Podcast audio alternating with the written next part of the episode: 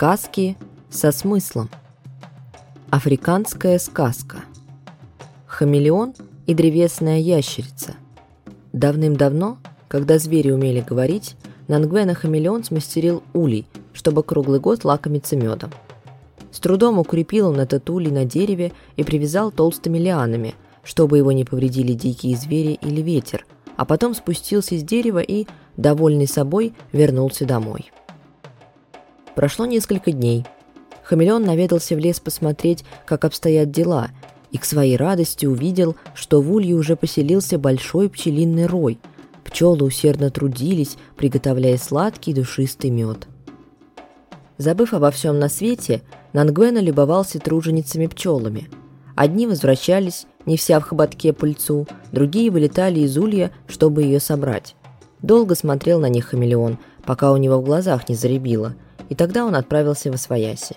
С тех пор, всякий раз, проходя мимо дерева, он присаживался поблизости, понаблюдать за работой пчел. Прошло три месяца, срок достаточный, чтобы соты наполнились медом, и Нангвена решил, что пора доставать мед.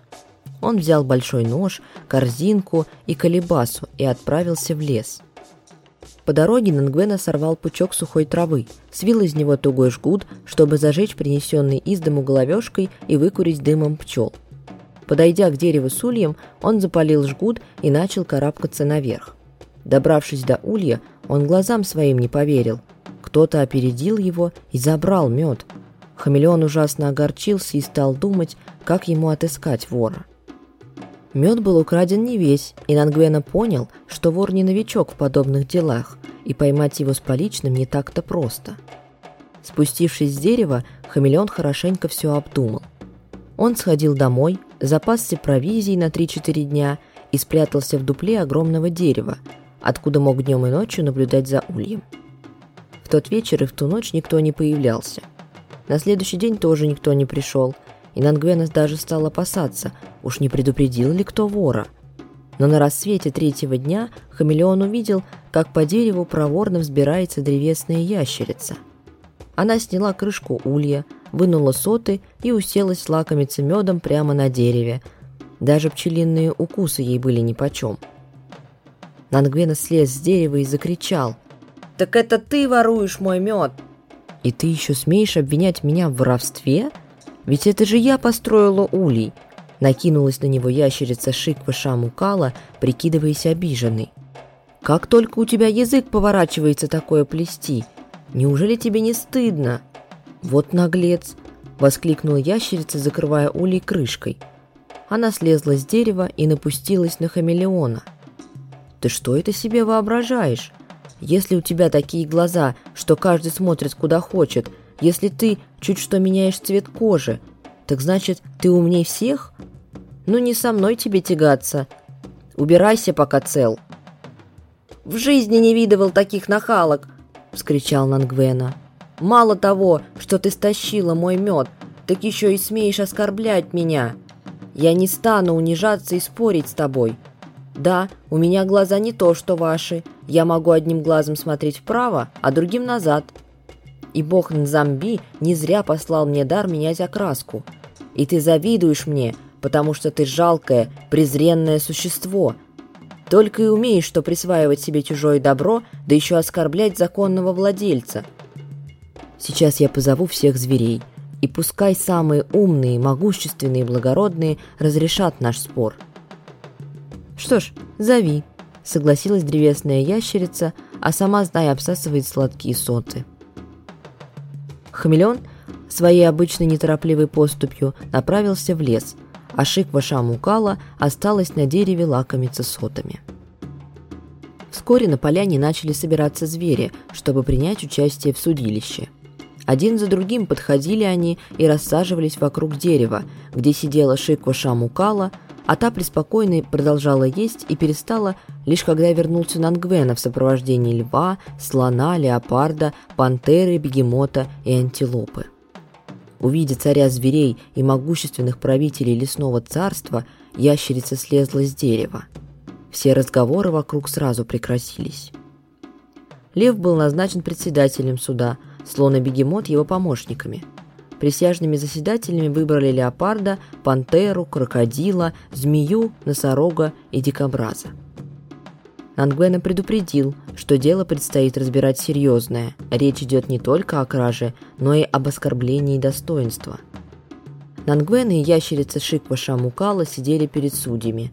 За ними полукругом расположились остальные звери, а птицы усеяли ветви ближайших деревьев. Лев подозвал антилопу и велел ей допросить сначала Нангвену, а затем Шиква Шамукалу, чтобы разобраться, кто же из них прав. Антилопа подошла к хамелеону и спросила, «В чем ты обвиняешь древесную ящерицу?» «Я вам уже сказал, что построил улей, вот он висит на ветвях», начал хамелеон, указывая в сторону дерева. Приладил я его на дереве, а сам вернулся домой обождать, пока там поселится пчелиный рой. Уж так я обрадовался, увидев, что в улье пчелы. Просто и сказать не могу – Месяца три я прождал, прежде чем решиться взять меду поесть, да приготовить хмельного, как у нас все делают. «Да, мы все так делаем!» Хором закричали звери. «Что за шум? Замолчите сейчас же!» Рыкнул на них лев. И, обращаясь к хамелеону, сказал.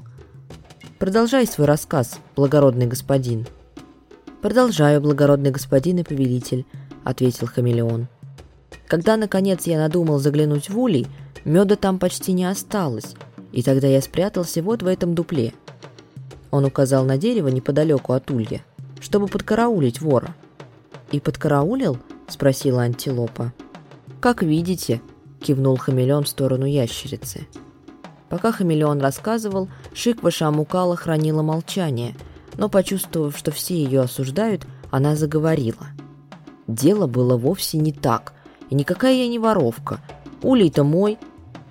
Свидетелей ни у хамелеона, ни у ящерицы не нашлось. Никто не видел, как строился улей, и после разъяснения ящерицы все призадумались. Члены суда в полголоса посовещались между собой и решили прибегнуть к хитрости. И вот слон сказал Шикви Шамукале, «Ты утверждаешь, что улей твой.